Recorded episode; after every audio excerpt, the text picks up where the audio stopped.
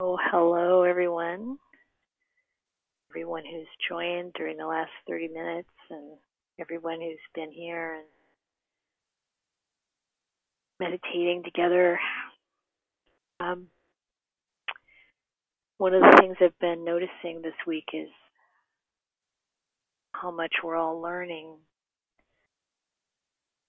as a as a world community. People sharing their experience of the coronavirus, sharing their research, trying to help each other understand what's happening and how to um, relieve the the suffering involved and how to prevent the illness. And it's been really um, kind of fascinating to watch the ways in which governments are learning from each other and people are learning from each other. And it, it made me think about um, a more important, what I believe is much more important, um, even though this is so crucial and critical at the moment, um, that that our spiritual learning is actually similar in many ways and provides um, relief and um, might say a kind of success on a much broader scale. And of course, it's what we are learning and using and sharing spiritually that helps us deal with what's happening on a worldly level. So it's not like just something out there uh, for later. It's applicable now and, and essential now for happiness and well being, I think, uh, regardless of whether people think about it as spiritual or not. These methods or practices or um, ways of seeing reality that are in alignment with the Dhamma, regardless of wherever we find them or whoever is expressing them, um, are really key to our well being and happiness. So I was, um, I thought I would just share well, one one of the interesting things about this, I feel, is that the spiritual learning is the same now as it was at the time of the Buddha. Um, so it's even though we're facing this coronavirus and all that comes with it on a global scale, which is certainly unprecedented, the the way through and the way to um, spiritual happiness, stability, peace is still the same. And it has a certain comfort to it. But it's also so rich because we use those methods and those teachings of the Buddha to apply to this particular situation, to apply to our life right now as we experience it. And the, the meditation that I was guiding you through a little bit is one of the ways in which I feel it's um, very powerful teaching, and it, when we kind of practice with it and learn how to apply it, very direct and immediate in its relief. So the the four noble truths course, are, you know, kind of the keystone teaching of the Buddha. And he said that it's the Four Noble Truths, that when we understand those, um, that's that's essential to awakening. It's almost um, sufficient to signify awakening. And um, the Buddha himself said that until he understood the Four Noble Truths, he did not declare himself awakened. enlightened. What's um, challenging sometimes is seeing how to actually practice the first three noble truths. The fourth one, obviously, is the path, and that's all about practice. Um, and there are, you know, books and many um, Dhamma talks about how to practice the, the Noble Eightfold Path, and it's essential. But I thought I'd just say a few more words about how to practice with the first three Noble Truths, and that guided meditation was a little taste. So, the Noble Truth of dukkha really is um, asking us to notice when we're suffering or notice when we're not content or when we're dissatisfied or when we're restless or any kind of um, disturbance, something that's not peaceful. And of course, um, most of us have some pretty strong emotions. Feeling is a is a very key way in which we are. Um, you might um, you might say kind of jerked around. you know, we're really the feeling feeling motivates us to do all kinds of things that may not may or may not be um, good for us or others. And so when we're working with um, dukkha, it's all it's going to have feeling involved, and feeling um, is something that we have choices about, even though the feeling arises without it being uh, invited. We do have choices about how we respond to it. And this meditation technique of being able to turn towards the pre- presentation of that suffering in the body is um, is really what I believe the Buddha intended. He talks about knowing in the body, and when we can observe it and you know strip away for the most part the story of what causes it to arise because it's usually where we want to spend our time.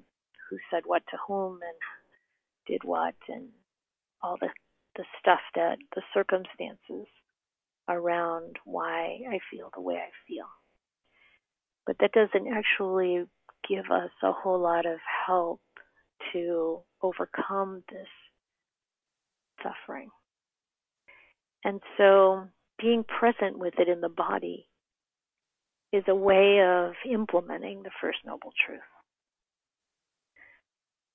Um, to get these first three noble truths to be something more concrete and experiential rather than some uh, sort of philosophy is really important.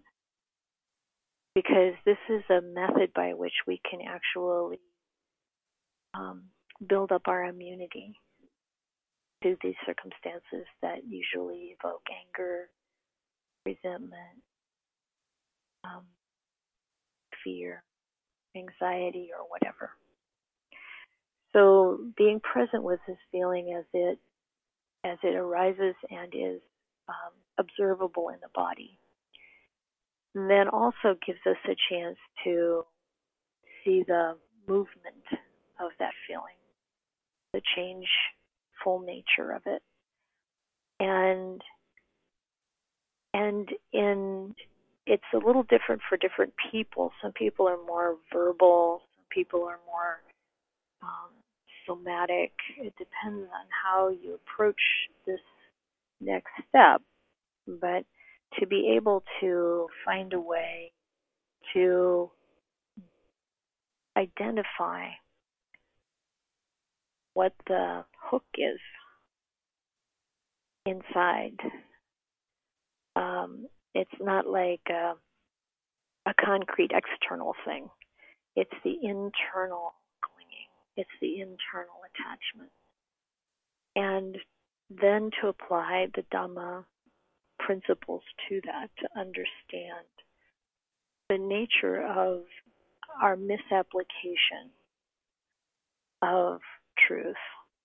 So, uh, at some deep level, we want to see um, things that are Im- impermanent as permanent, or things that are actually bringing dukkha as bringing pleasure, or things that we attribute to being ours or being self that are really not self, or things that are beautiful and as and we see them as beautiful but they're really ugly. These kinds of um, misinterpretations of reality and the and the clinging that comes with them, the desire for for pleasure and the aversion to pain. So we we can really let that contemplation um, open the way for wisdom to arise. And when it does, it it can help us to let go to some degree, or maybe to a very large degree. Even if this kind of understanding or insight doesn't arise, just the fact that we are able, we build up our tolerance, our ability, our stamina in being able to observe unpleasant feeling and until it fades on its own. We already gain the uh, knowledge directly through experiencing it ourselves that we can outlast this feeling without having to gratify it, without having to act upon it. This in itself gives us a sense of real power over the feelings that arise. And then, of course, the third noble truth is the cessation of dukkha. And the cessation of dukkha, as you, I'm sure, well know, doesn't come because the situation changes in this case, or if the situation does change, it will arise again. The real cessation of dukkha is when we understand like what that misapprehension of reality has been and we see through it it also comes because we can outlast this feeling. Um, it doesn't have to rule us. It doesn't have to control us. We can respond to it by our own decision and determination. And therefore, there's already um, considerable freedom. So I just wanted to offer this for reflection as like one kind of um, thing we can practice and learn during this time. And um, there are, of course, uh, many different um, teachings from the Buddha, and I'll try to just kind of bring one out and highlight it each time we meet. So at this point, I would love to hear from you. I'd like to know what you're learning, um, how your um, time is going now, and any questions that are coming up that you might wish to um, discuss here or share here. And we are recording this, but if you would like to not be recorded, we could turn the recording off anytime. So just let me know.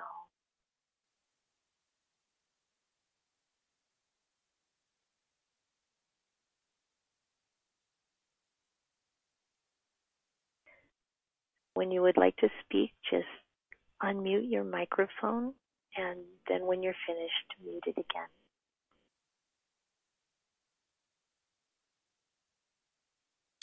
Hi, I am Emily uh, in Portland, Oregon. Hi, Emily. Thank you so much for doing this. It's really wonderful to stay connected with you all during this time. Um, I, like everybody else, I'm sure, is navigating a lot, learning a lot during this time, um, you know, integrating a lot on so many different levels.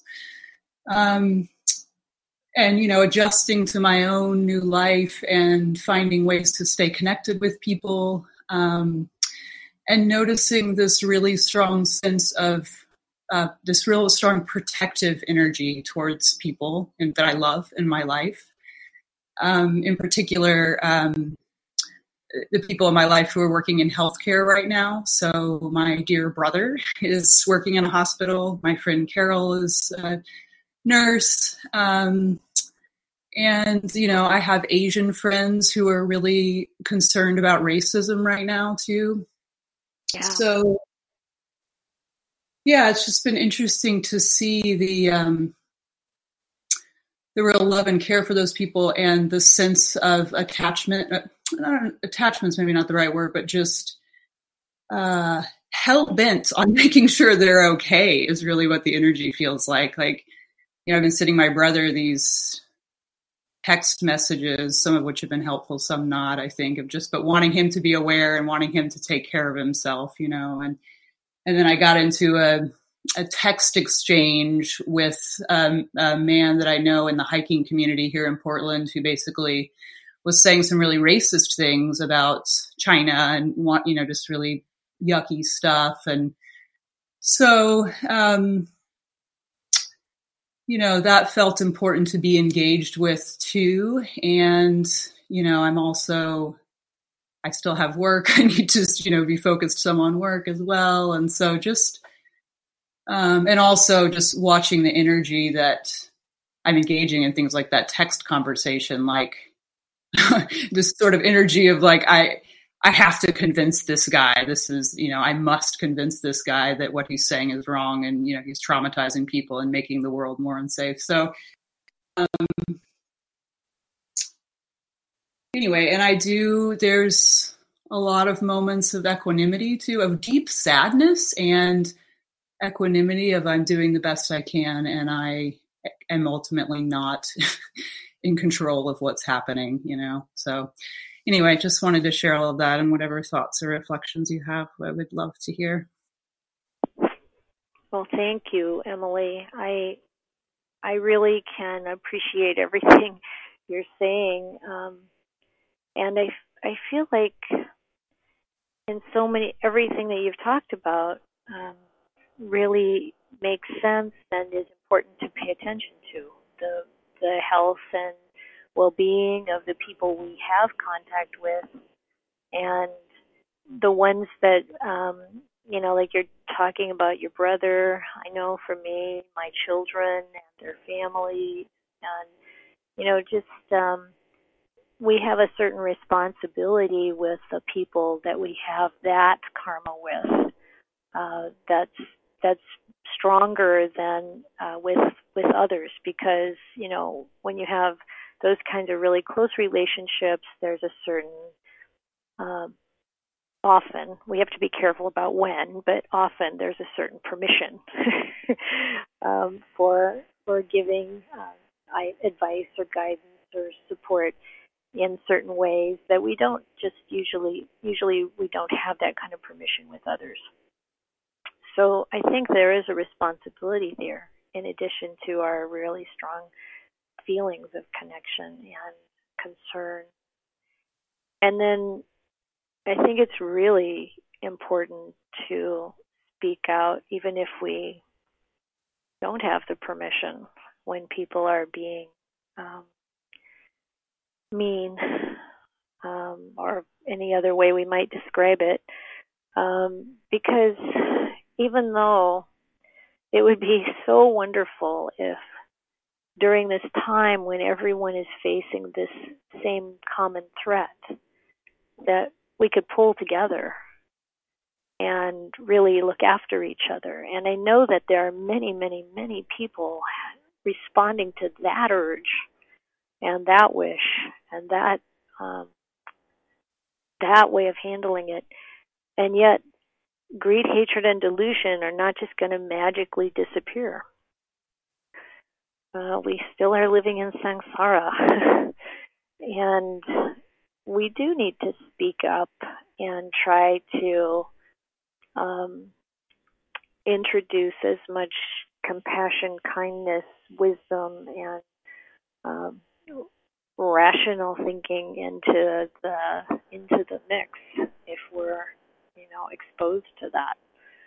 So I think the kind of the the thing that we as practitioners are and and not just us of course but just looking at us as a as a community you might say or as a population that's you know kind of uh hell bent on awakening and, you know to to really like say how do i use this right now to um, develop develop wisdom um, develop the heart and um, I think that everything that you described is so rich in opportunities in that regard. And I just encourage you to keep doing that. Yeah, just one little follow up. One thing I'm noticing, like the conversation yesterday with the man who made the comments, you know, it didn't actually get that far, but I know him a bit and I know he's suffering. And so I think part of my learning here is that right now a big piece is just staying connected with people, you know, like I send him, maybe I send him a message or two every week and just stay connected. And um, so anyway, thank you. Yeah, you're welcome. And hopefully he'll really appreciate your um, alternative view. and it is really um, so important to see the suffering that people are experiencing. And that's just true all the time. The more we can soften the heart um, to really let go of aversion and to come to the conversation to the experience with with some one or more of the Brahma Viharas, with the kindness, compassion, equanimity, and appreciation and joyful appreciation for the good. Um, I think the more productive we are, the more it's possible for others to hear us.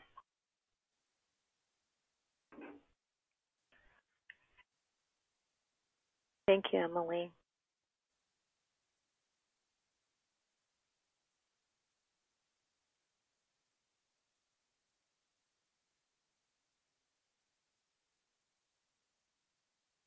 Hi, this is Carol.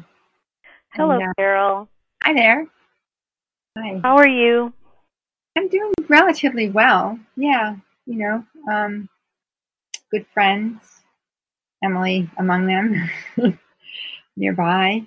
And um, yeah, you know, working, doing the nursing visits, um, but limiting them, you know. But I think that what one thing that's um, I'm noticing is, um, you know, like you know, this social isolation. Um, you know, it's like I, I, I can feel the domino effect of how this is rippling through our community, like the the economic strain and the consequential anxiety that results um, from it. And there's this sort of desire to offer support, but and the magnitude of what's needed seems so great. So, and, and I just I see it among you know like I was talking with a friend who's a veterinarian at a um, animal welfare place in Washington, and they had to let go of like I think 30% of their staff, you know, and so now, and everyone had to take pay cuts who's staying. And, there's just this, you know, the ripple effect of the unemployment. And, you know, yes, there's stuff coming from the federal government, but I don't know. It just, um, I, I was just hit. I, I felt like I was going along okay. And then I just felt hit with this just incredible sadness of just like, you know, the degree of suffering that's happening and the the lack of ability to be able to respond in any sort of meaningful way. I mean, I can buy food takeout from gro- lo- local restaurants to help boost their economy, but it just seems like a drop in the bucket, you know. Um, just wonder, I don't know. That's just something that I'm just noticing coming up in me right now. Well, it's so understandable, isn't it? I mean, there's huge um, ramifications of all this happening everywhere in the world, and um, I do appreciate the drops in the bucket. You know, even in even in the text it says the drop by drop the bucket fills. You know, so there is that, but um, but I do think we need to reflect as um, directly and and honestly as possible with um, the fact that this is going to mean a lot of change, uh, and a lot of it is going to be hard. I mean, we've been, you know, not everyone, of course. Many people have been struggling all along, and in some ways, the economy is getting more and more difficult for more and more people anyway. And if we can encourage our government leadership to try to deal with this in ways that are um, sane um, and not just benefiting the rich, giving the rest of the population as little as possible. Um, I think we can um, hopefully do things that will help to ease the suffering, the economic suffering. But the truth is, I think we're all in for a big change in the way our world works. And having the um, the Dhamma ready and available is a huge support, as you know. So the sadness is you know, like, well, all feelings come from old karma. And of course, we know what life has been like up till now, and now we see this huge change, not for the better, or at least much of it is not for the better. And so it's understandable that uh, these feelings arise, and this is our chance to be with them and recognize a deeper truth.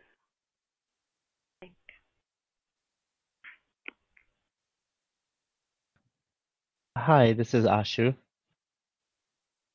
Hello, Ashu. Hoping, hoping you can hear me clearly.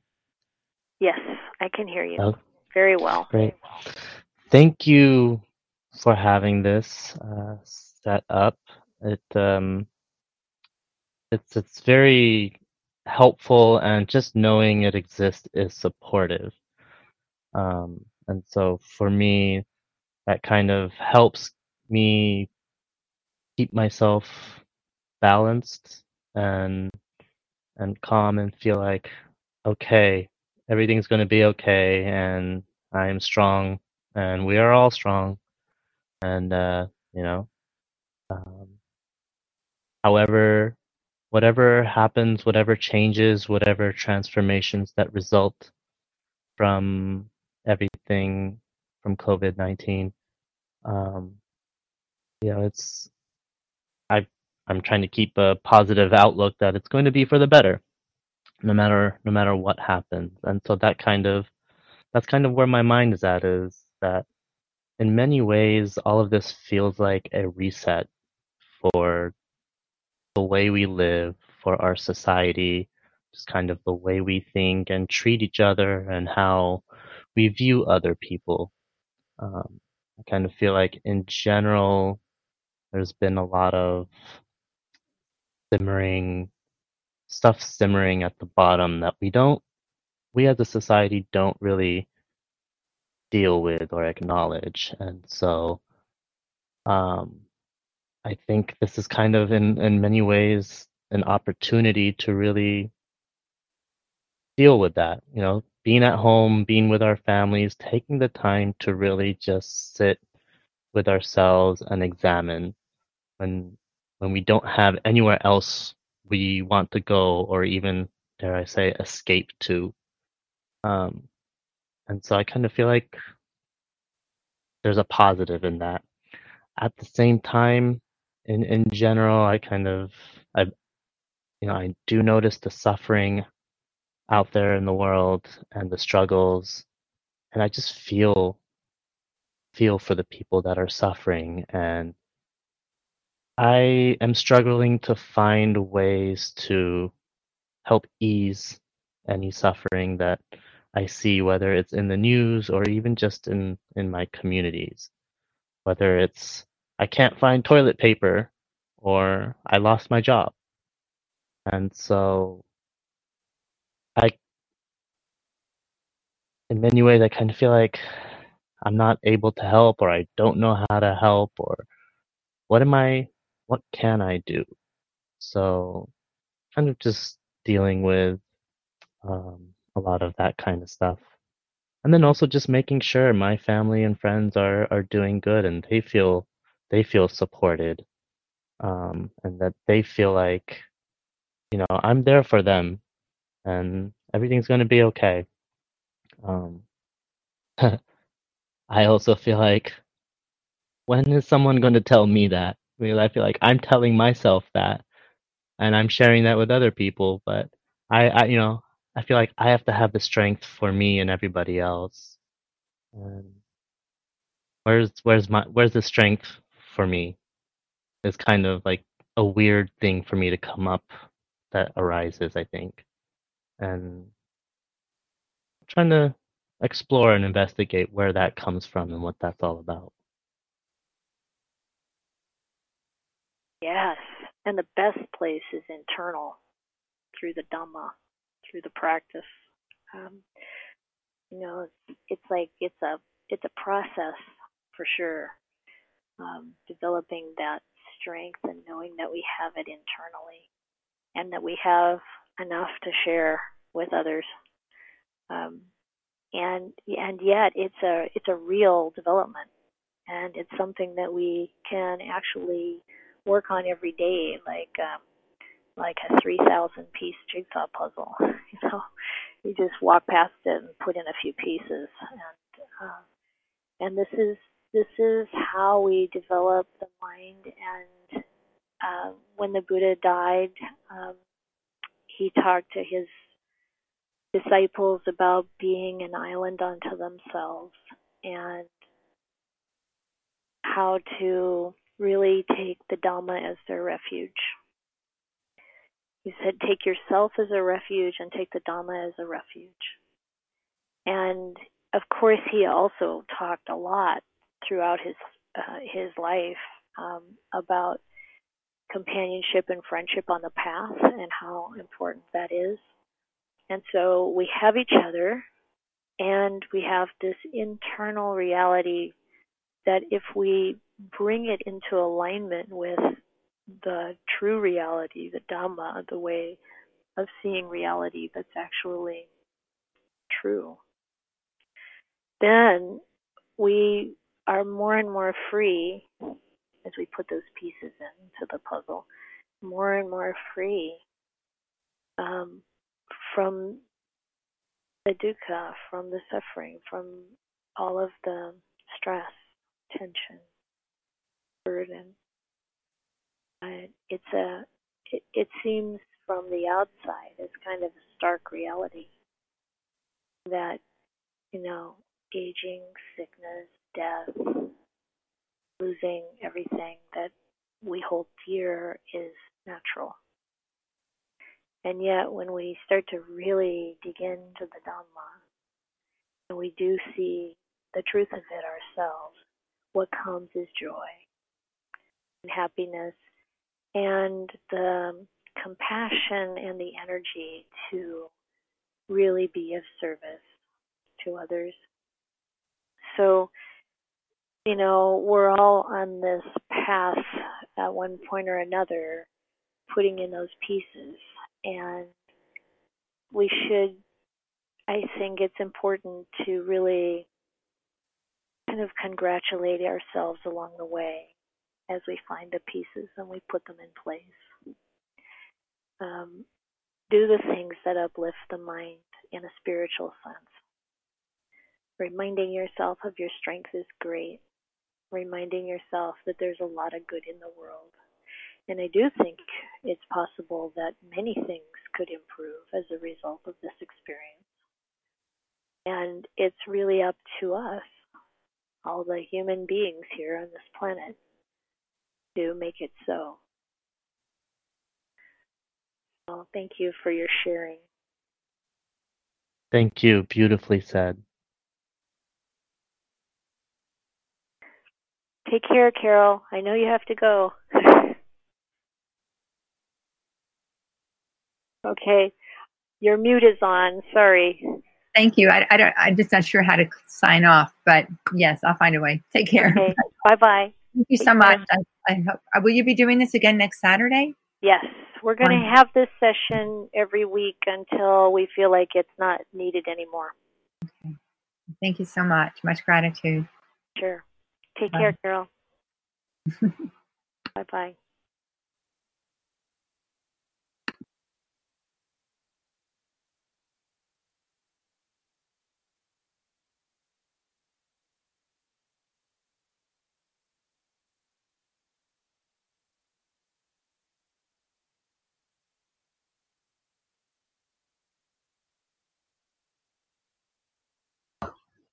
Um, this is Carrie. I'm going to put my video on.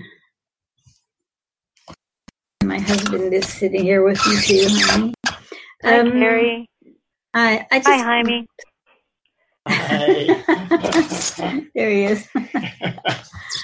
yeah, I just wanted to share a little um, since everybody else is sharing. I also sh- share some of what Asha was feeling that yearning to help others and not being able to because I'm a senior and I really have to think about that um, and not expose myself. Plus, my husband, as you, as you probably know, has Alzheimer's or early stage Alzheimer's, and so I'm I really have to be careful about all of what we I expose us to. Luckily, we're very healthy, but this we're kind of homebodies anyway since we're retired. But this has just been in a way, a really a gift, um, simply because there are so many fewer distractions, and it, it's really been an opportunity to begin to feel like, what do I need for self care? What do I need to do to try to balance being a caregiver and taking care of myself? Um, and I'm starting. To, I'm taking a class called "Say What You Mean" from Oren J. Sofer, which is a basically nonviolent communication combined with mindfulness practice. It's really been wonderful. Um, it's very intense about how to, first bring presence, be in your body, bring empathy and kindness, and then how to engage in conversation. So I've been very aware of how much I am not successful in that. Um, but I'm realizing that part of what goes on with me um, is I I I'm dealing with internal conflicts between two things for which I'm really yearning, and they don't. They, they, they, I don't know how to hold both at the same time, and I'm just becoming aware of that. Having this time, this period of you know weeks now to just interact with my husband basically and watch after 35 years of marriage um, how often this happens and begin to really look at why. And um, I'm just realizing that I have two yearnings the yearning to care for others, in this case, him, and the yearning to care for myself. And sometimes I don't, I, I, I've never allowed myself to hold those conflicting things gracefully um, give myself permission to know that both things are true and to be able to say, I really want to help you and I need to maybe take care of myself at this moment. So I just wanted to share basically that I feel a lot of gratitude. This whole thing has been such a, an opportunity to grow and learn, as, as others said. And um, so, Ashu, it's going to be okay and you're going to be okay. We're all going to be okay because we have Dhamma here to hold us. And I'm grateful because there are people who don't have it, and you can see in their faces the, the suffering that they are going through. So, thank you. Yeah, Carrie, that's um, thank you for sharing that. And what what comes to my mind about this caring for oneself and caring for others, this is a big deal for a lot of a lot of people, um, including my own self um, in earlier times. And what I've learned is that the more deeply we practice with what's really me or mine and not me or mine. And the more that we recognize that this body and to some degree this mind, the, at least the more primitive part of it, are processes that are not self, not not me, not mine. This body like has its own karma. It's just go, going through it, right? And all this conditioning from the past, old karma, you know, and, and the more we practice mindfulness and we really start to step back into the sort of observer position, observing this body and mind and observing what's happening in the world, the the less we see a distinction between self and other. So as you develop and practice during this time in particular, this is a great opportunity to look at, well, when I'm taking care of this body that I happen to be uh, residing in at the moment, um, or and my or this mind that needs its attention, or I'm taking care of this other one over here, it's really the same. If I can think of them as the same, I give the priority to the one that needs the priority at the moment without mm. the feelings of, oh, am I being selfish? Am I being whatever? None of that. That all starts to fade. It starts to um, become, you know, like uh, not really an issue anymore. And so that's just like a perspective. It's more than just a perspective on it because it comes out of the mindfulness practice. It comes out of the wisdom practice seeing the truth that all conditioned things are not self. In fact, all conditioned things are dukkha, and all things are not self, conditioned and unconditioned. And so that's what that that I found is really the key. The the end of the dilemma of self care as we care for others. Both are absolutely needed.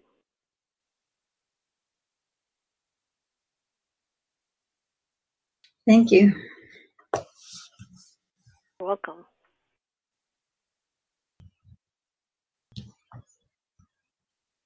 Compassion, kindness, all around. Self and others. Yeah.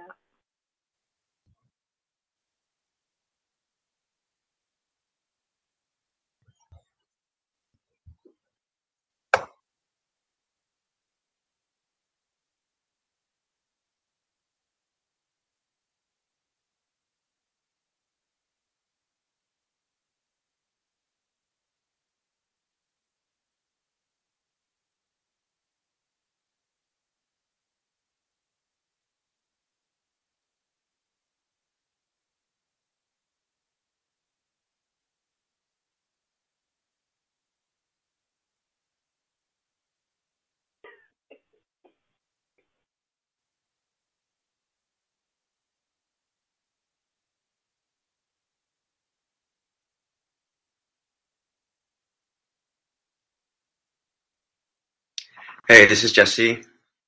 Hi, Jesse. How are you? Hi, yeah. Thanks so much for this call. Um, I've just been reflecting on how I spend my time, and I wanted to. So you asked what's working, what's not. I wanted to ask about media consumption and and just discernment about how we practice. What I've noticed is that these live calls have been so beneficial. This one and other meditation groups that I don't normally attend because of geographical limitations. Um, but I, so I actually favor this over my own practice. I could be meditating right now. I could be reading a Dharma book. Um, and then I found something that I haven't done in the past, which is watching Dharma talks on YouTube and other kinds of recordings of Dharma. Um, but it just feels like I could spend so much time doing that if I wanted to, hours and hours per day. I'm just kind of questioning the value of that as a practice, kind of binge watching Dharma talks. And then the news, like it's, the news has been kind of, I feel like I just need very little of it, hardly any at all. But really, the only things that seem to matter are there's an enormous amount of suffering going on, and the best thing I can do right now to help is to comply with the shelter in place guidelines and you know continue my pra- make make best use of that time by practicing. So i was just wondering mainly about just if you had any insight into sitting practice walking meditation reading dharma books and watching dharma videos and balancing that with like news consumption which to me really just feels like it stirs up the mind. Um, it's it's not clear to me how much um, news media like how how is that wholesome? I want it to be wholesome and beneficial when i'm doing it so i'm just wondering about that type of balance and what to look for when it's getting out of balance okay good questions um, i uh, first of all i really think of how much we use media or take in media is part of wise and unwise attention. Uh, this is something the Buddha stressed a lot. Um, wise attention means that we're paying attention to things that bring up wholesome qualities or help to maintain wholesome qualities. And unwise attention is when we're doing things or listening, watching, uh, taking in through the senses and the mind those things that bring up unwholesome qualities or uh, keep our unwholesome qualities going. And so this is one way to look at how much media is too much. How's the mind doing? And I think there's a legitimate reason to be um, informed to some degree so that we know what's happening enough to know that we're doing the the best practices we can uh, in terms of how we interact with society and how we are um, taking care of ourselves. And then, you know, beyond that, how much do we really need to know? Uh, does it help? I think it's somewhat helpful to be in touch with how much suffering there is, but maybe once a day, not like every hour or something. You know, we can give ourselves quotas um, that support the mind staying wholesome. And um, you can also use the Buddha's teachings on sense restraint with regard to this, and it's the same kind of thing. It's like we want the uh, the fever, vexation, and I don't remember exactly how it's worded in the text right now, but um, to be a minimum. Uh, and so to just like I've recently just said to myself, I'm going to look only once a day at the statistics of cases of, of COVID 19 and the deaths that it's causing. I want to know how it's going, but once a day is enough. Just my little check in. And then the other way of using media that people have talked about that's really useful right now is connecting with other people and using that as a way to encourage them and encourage ourselves and to try to not get caught up in too much more than that. in terms of reading and listening to Dhamma talks, um, I also found that at one point in my in my practice, I um, benefited more from from listening to one Dhamma talk instead of like three in a row or something. And so um, I used to drive up to Abhayagiri. It was about a three-hour drive for me, and I limited myself to one Dhamma talk in the in the car. The rest was silence. And you know, so balancing your silent time where you're sitting and walking and your time conversing with others and your time listening to Dhamma or reading Dhamma is is really um it's a it's an art, right? It's a it's a balancing act. Um and you can tell if it's the right mixture by how you feel. And so yeah, I would really encourage you to look for the right amount. Um, the right amount is something Ajahn Chah used to talk about. The right amount of sleep, the right amount of meditation, the right amount of food, um, and the right amount of social interaction. And, you know, things that uh, we need to have, but we need to notice um, what is really the right amount. And the like I said, the real um, indicator is the state of the mind because the right amount today may not be the same as it was yesterday. So right now you have the opportunity to really observe yourself and um, do what's uplifting to the mind now.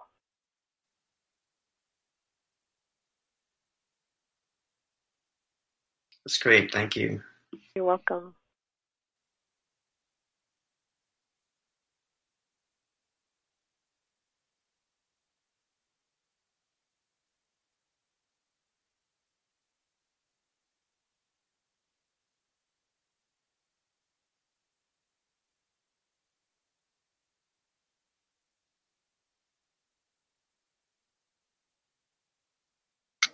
Hi. Uh, my name. Can you hear me? Yes, I can hear you. Uh, my name is Sam. I'm from Austin, Texas, and I just wanted to say how grateful I am to be able to practice with y'all. Um, it's such a one of the things that's been um, like a surprise about this time is how, um, like Jesse was saying, joining other sanghas through um, video or audio or um, you know teachers that were supposed to be on retreat and offering those retreats online. And um, you know as i'm speaking i'm realizing i don't because i'm staying in i don't just in daily interactions i don't say thank you to like as many people like at the grocery store or um, whatever. So it's uh yeah thank you all for your practice it's such a wonderful to be here with you. So, thanks. Thank you, Sam. Thanks for sharing that and for joining us. I lived in Austin, Texas for a short time, and I have fond memories of it. and just hearing y'all is kind of nice. so, Alive well. yeah. Yeah, great.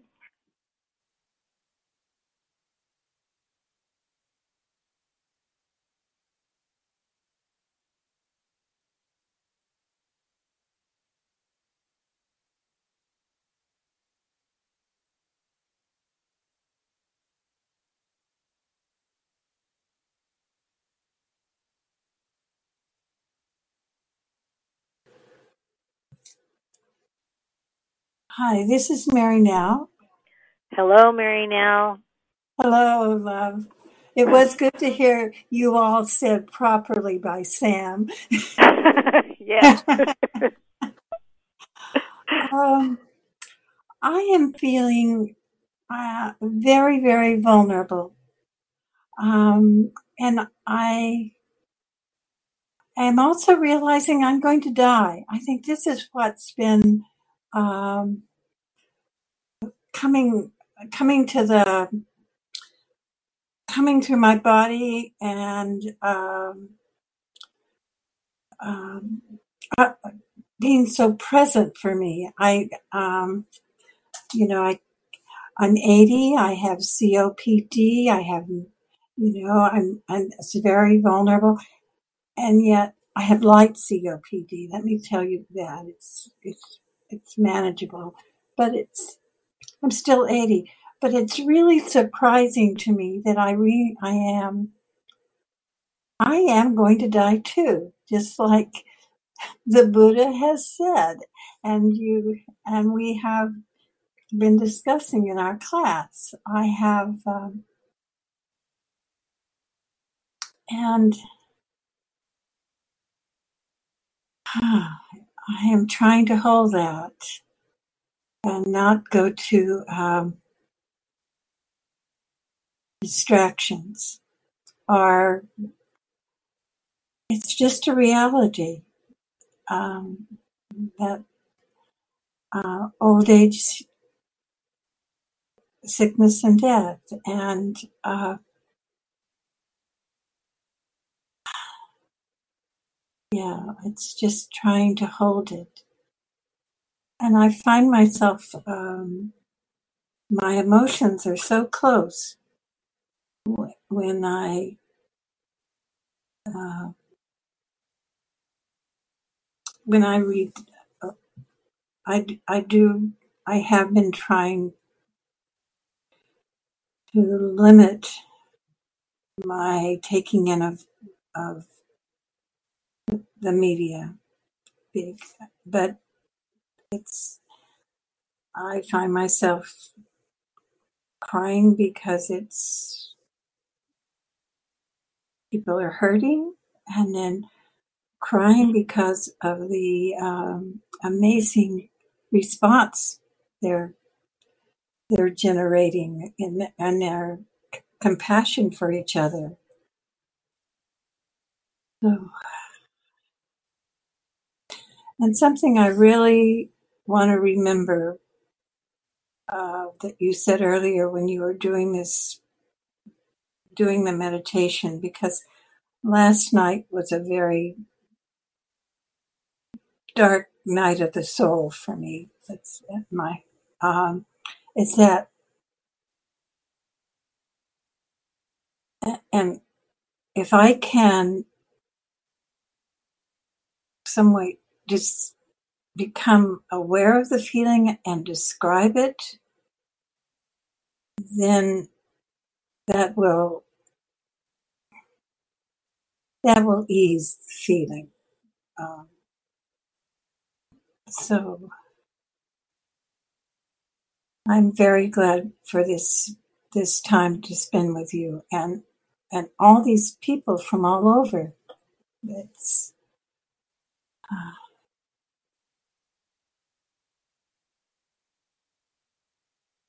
I uh, I am I live alone and I um, but but in some ways I've had more social contact with people. People and I feel somewhat busier since this shelter in place. I'm almost looking for a day when I have nothing to do. So that's kind of strange for me. I'm well supplied with, you know, I'm privileged. I, uh, I'm so anyway, thank you very much. very welcome. And through a lot of your description in the beginning, where you were talking about realizing that you two are going to die, I was smiling and smiling bigger and bigger because, of course, you're in a vulnerable position as a human being, as an elder. And I know that you you are really using this time. I'm so happy. Happy when any of us really lets in the reality that we're going to die.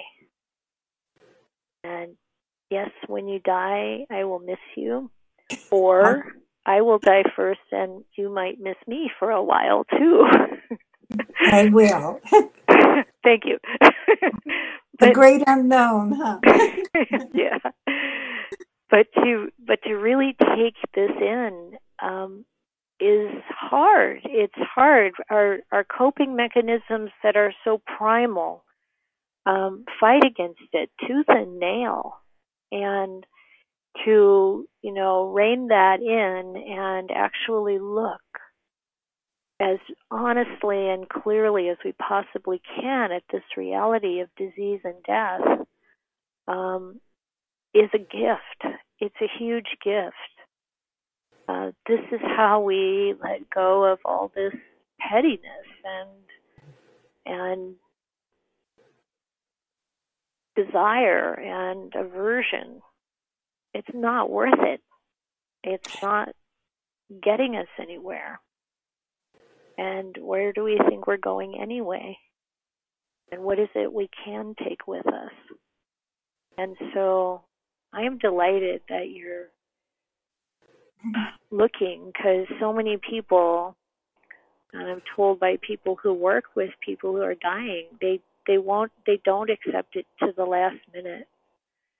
And oftentimes and oftentimes we aren't ready when when it is time to die.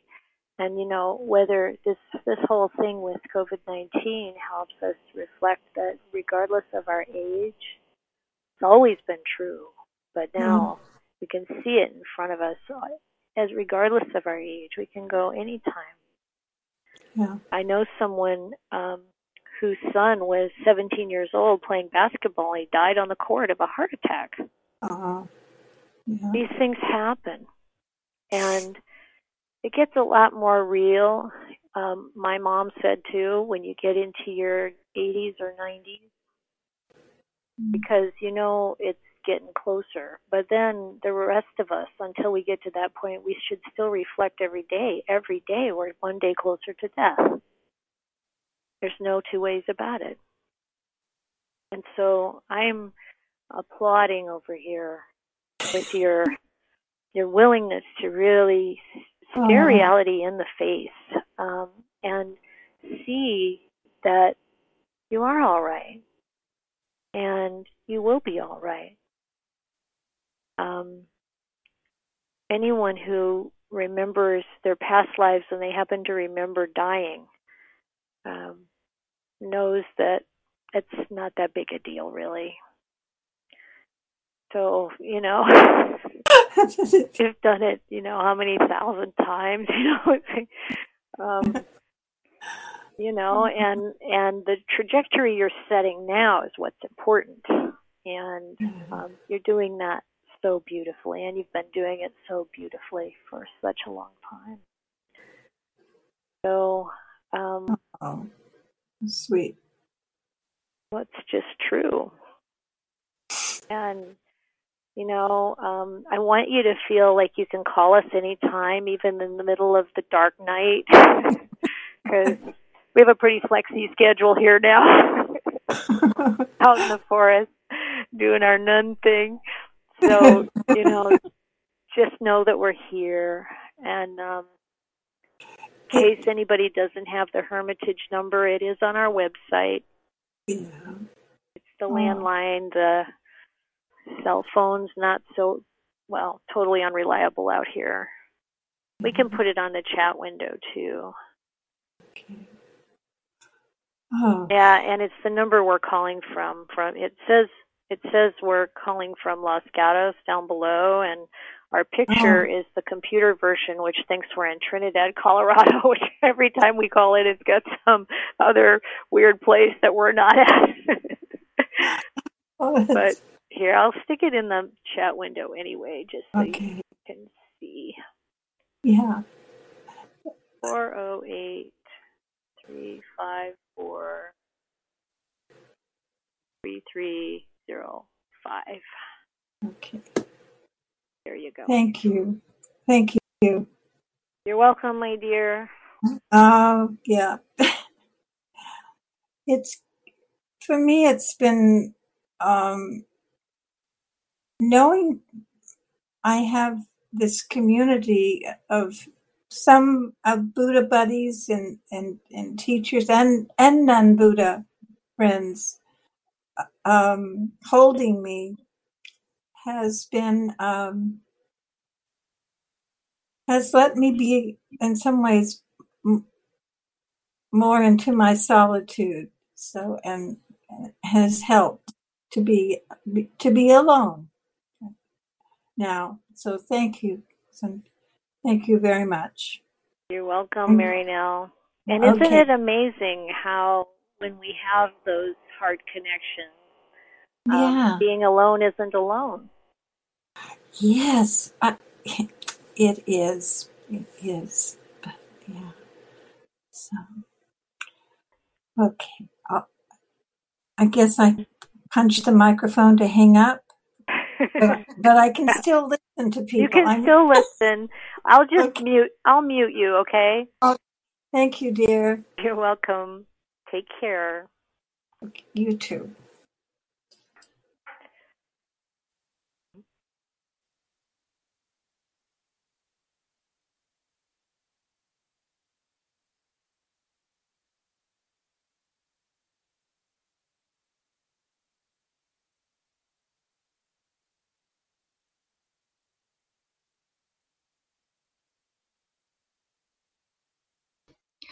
This is Carol uh, from Oakland. Hello, Carol. Hello. Well, I wanted to kind of echo some of what Marinelle was just saying. Um, I think this is of uh, particularly challenging, although I'm sure it's challenging for people who are uh, coupled, you know, a pair going through this. But I think particularly being alone um, is very challenging. I've found, and it's been a very well, and it's still unfolding. But um, I'm finding it to be a very um, I'm learning so much, and it feels like a very rich experience to me. It's kind of aloneness in a different way than I was experiencing it before this whole thing happened. Um, I find myself kind of, oh, I'm hoping that um, when this ends, and it will end, although who knows what will, it may be a new normal at that time. Um, but I'm hoping the connections I'm finding with people um, endure, and I guess that's that's a large part. My um, responsibility is making sure it does. But one thing is, I I was googling the four um, messengers because for some reason I had forgotten about death. and I came up with the, um, it was really interesting. It was the, well, I came up with the, the class that you gave at, um, in Redwood City. Um, I think it's a couple of years ago now. Right. But the whole thing is there. All of these talks, and it was just about this, about um, dying and how we do it and how to approach it. So I've started actually going through those talks, and now it is so much more meaningful to me than it was a few years ago. So thank you for those talks. That's okay. That's all. Well, thank you, Carol. It's good to hear that you're doing pretty well over there. and I'm really glad that it is. I mean, we already said it here, but it, it really is um, a huge development in our practice to face death and for it to um, to take on all that meaning and clarity. And you know it doesn't mean that we'll always be clear.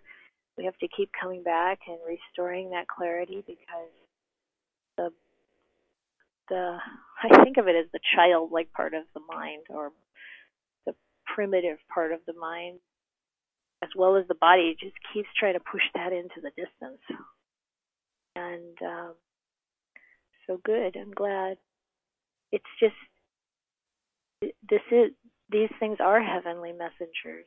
It helps us remember that there's something more important than this physical world and that this physical world isn't going to last for us, including the physical body. And that we can right now amp up our our awareness, our um, acceptance, our preparation for that time of when that inevitable time when we will leave this body and this world and go on that exotic voyage to wherever. yeah. Um, oh my, I, I'm, I guess I have nothing more to say, but I, I think this is, um, a very precious time. It feels to me. Um, and I, I'm almost glad that it's going to go on a while because I feel like it's um, evolving just internally where I am with all this and where I am with myself. um, so, and thank you so much for these Saturdays. This is so important. Thank you.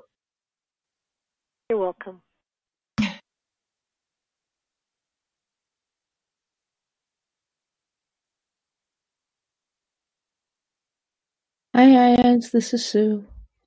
Hello, Sue. How are you? Good. How are you today? I'm fine, thank you. I had a, a question on uh, one of the suttas, if that's okay to ask. Sure. Uh, so I've been looking at the um, Anapanasati Sutra, the mindfulness of breathing. Yes. And there are two paragraphs in there uh, that I thought were relevant, but I didn't quite know how to uh, fully experience and study in this time. Um, if it's okay, I can read them. Yes, please. Okay. Uh, let me see if I can share my screen also. Why don't you just read? Just read it. Okay.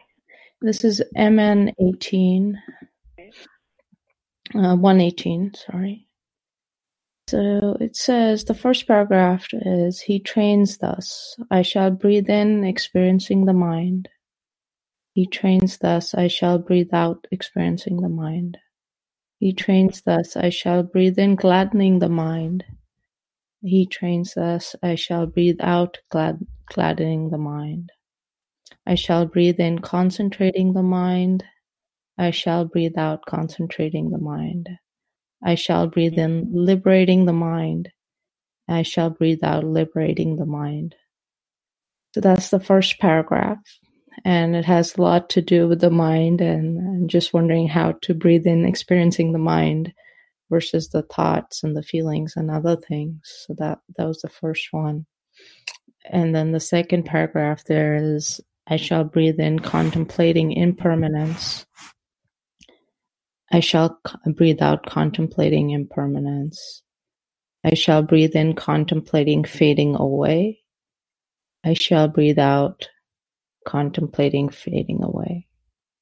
I shall breathe in, contemplating cessation.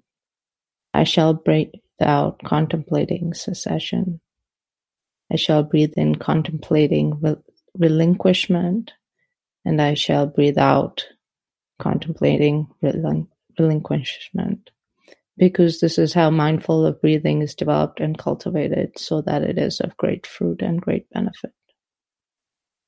so the experience of the mind and then the the contemplation of impermanence i was wondering if you could touch on those two topics and how we can develop those use the circumstances that we're in to develop those sure well first of all i love this um, sutta and this practice it's my been my main practice for years and um, it is a it is a good question about what the buddha means by um, really looking at the mind as opposed to the mind objects.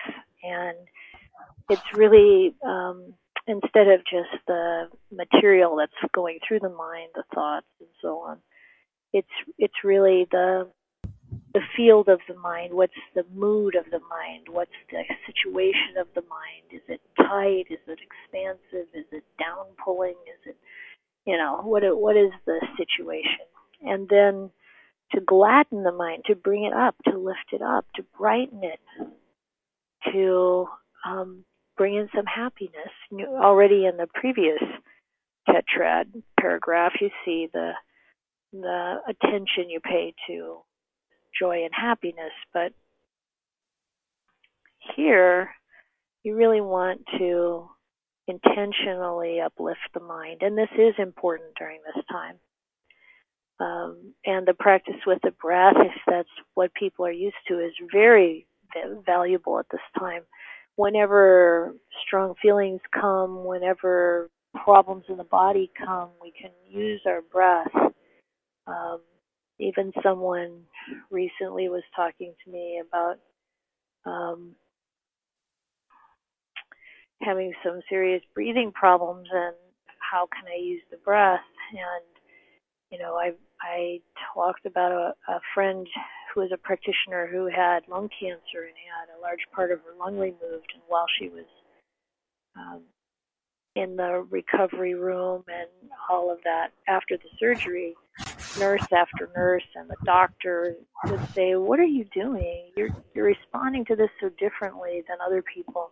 It was because she was used to uh, using her breath as a meditation object, and she was doing that even though her breathing was was significantly different. Uh, she was able to be with her breath in a way that allowed her to be calm and to breathe. Um, and so this, you know, this uh, being with the breath and uh, being aware of the mind and being able to uplift the mind is valuable in this situation, no matter what's happening. And then um, the Buddha, the Buddha says in many places in the suttas that a, um, a happy mind or a peaceful mind, happy mind is easily concentrated. So then the next step is to let the mind go into the deepest peace it can. And the liberation there is to really release from one level to another, or that's one interpretation. But when you're in the practice, it may present itself in a different way, and that's fine. This is about exploration and experience. And so during this time of being isolated or being um, sheltering in place, it's it's an opportunity to take time for this kind of practice and to really benefit from it. And then the last, the second paragraph is a paragraph on Dhamma. It's it's weaving, and you can weave these instructions together. You don't have to just take them all linearly. Um, you can go back to previous ones and go. In the Dhamma might arise at any point some aspect of the Dhamma. This this viewing of impermanence, facing impermanence, reflecting upon impermanence. That's a that's really in our face right now. It's so big and it's so present that we can, you know, benefit greatly from using it as as a practice. And so the impermanence all around us, it's all around us anyway. In so many ways, this experience of COVID 19 is not different from normal life as a human being in this realm of samsara. It's it's just more kind of consolidated and universal. But disease and death are natural. impermanence is constantly showing itself around us. And so when we are looking at impermanence, and we we a, a very ardent practice of seeing impermanence in everything you touch, everything you look at. This is one of the ways that people break through often to um, to a deeper understanding of Dhamma, and then to realize that when we really see that something's impermanent, our desire for it fades, our allure, its allure fades. Um, the the the wishing for it fades. We're not as enamored. We're not enchanted anymore. And so this fading away is the fading away of our attachment. And then there is a cessation of suffering. So we experience that. And when the cessation of suffering occurs, just like these first three noble truths, when the cessation occurs, then we really let go in a way that we don't want to pick it up again. Real relinquishment, reflecting upon the the joy and the relief of relinquishment. So that's that's one way to describe those instructions, and it's certainly um, a very rich practice during this time because we've got so much amazing material right now to work with. And of course, I don't mean by that that we in any way kind of, you know, I take this as an intellectual exercise. That's not what it is. So we don't distance ourselves from the actual suffering of it that people are experiencing. And, you know, we still feel it. We feel it. We're compassionate, kind, uh, wishing people well, hoping for the best, wanting to put in the causes and conditions that we can for the best results for everyone. But in the meanwhile, as we're doing that, this, these practices are um, giving us the opportunity to wake up more here, right now.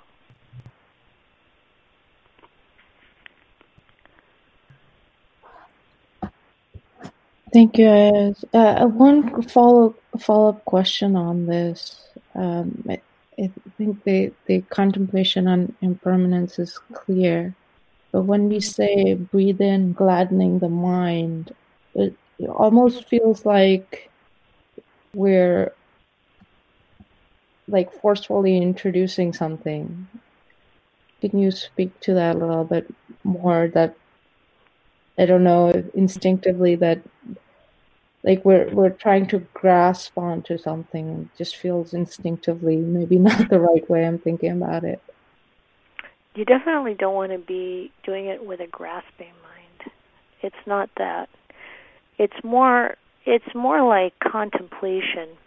You know contemplation as i mentioned like in the meditation is not the same as analysis.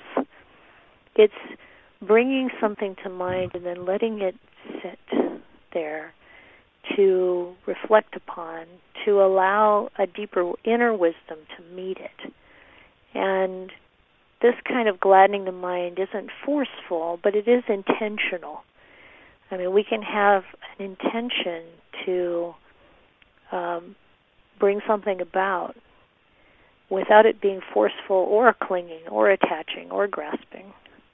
And so the Buddha is encouraging us often to bring to mind those things that uplift the heart, uplift the mind, like the reflection on virtue, your own virtue, or reflection on your own generosity, or you know, reflection on kindness, or you know, all of these things are an intentional action. Even even going into jhanas is volitional. So it's like don't think that just because you're intentionally bringing some um, something up for contemplation that there's anything wrong with that. The Buddha wasn't trying to just obliterate thought and go into some, you know, completely void concentration. Generally, there is a way of doing that, but that's not usually what Buddhist meditation is about. It's usually about observing and being present and even being present when the mind goes into deeper states of concentration. The mindfulness is always there, and our intention matters, and it does direct um, the experience, puts in causes and conditions for awakening. Thank you. That's very helpful. You're welcome.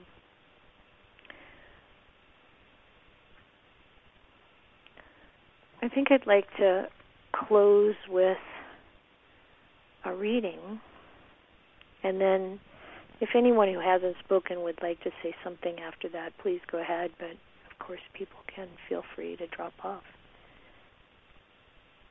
This is from Ajahn Jayasaro's book, uh, From Heart and Hands. Excuse me. I think I read one of these uh, last time, but this one I find particularly useful given the topic of being present with what we're experiencing in order to work through it. He says, when a masseuse discovers a painful place, the person being massaged usually winces, but then says, Yes, that's it, right there. He does not want the, masseur, the masseuse to avoid that area. On the contrary, he works he, wants sorry he wrote this in his handwriting. I'm having trouble. He wants him to give particular attention to it. Only by doing so will the pain be relieved. The interactions with those around us every day produce effects rather similar to those evoked by the probing fingers of the masseuse for the practitioner, any mental discomfort that arises is a useful indication of where work needs to be done. We become conscious of our pride and conceit, our fears and attachments at such moments. We don't dismiss or repress such feelings. We say, Yes, that's it, right there. We know that unless we address these things and deal with them, skillfully, our minds will never know true peace.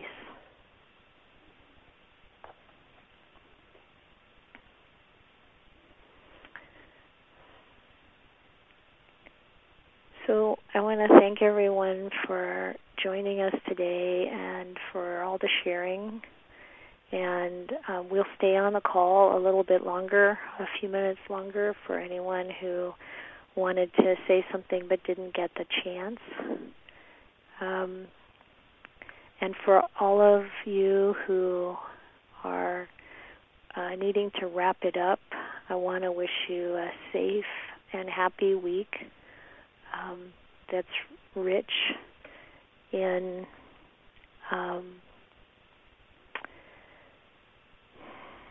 learning and development. So, thank you.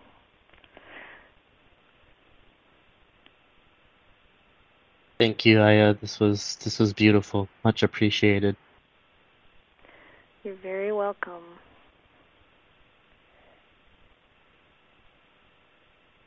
Thank you so much. You're welcome. Thank you for listening. To learn how you can support the teachers and Dharma Seed, please visit dharmaseed.org slash donate.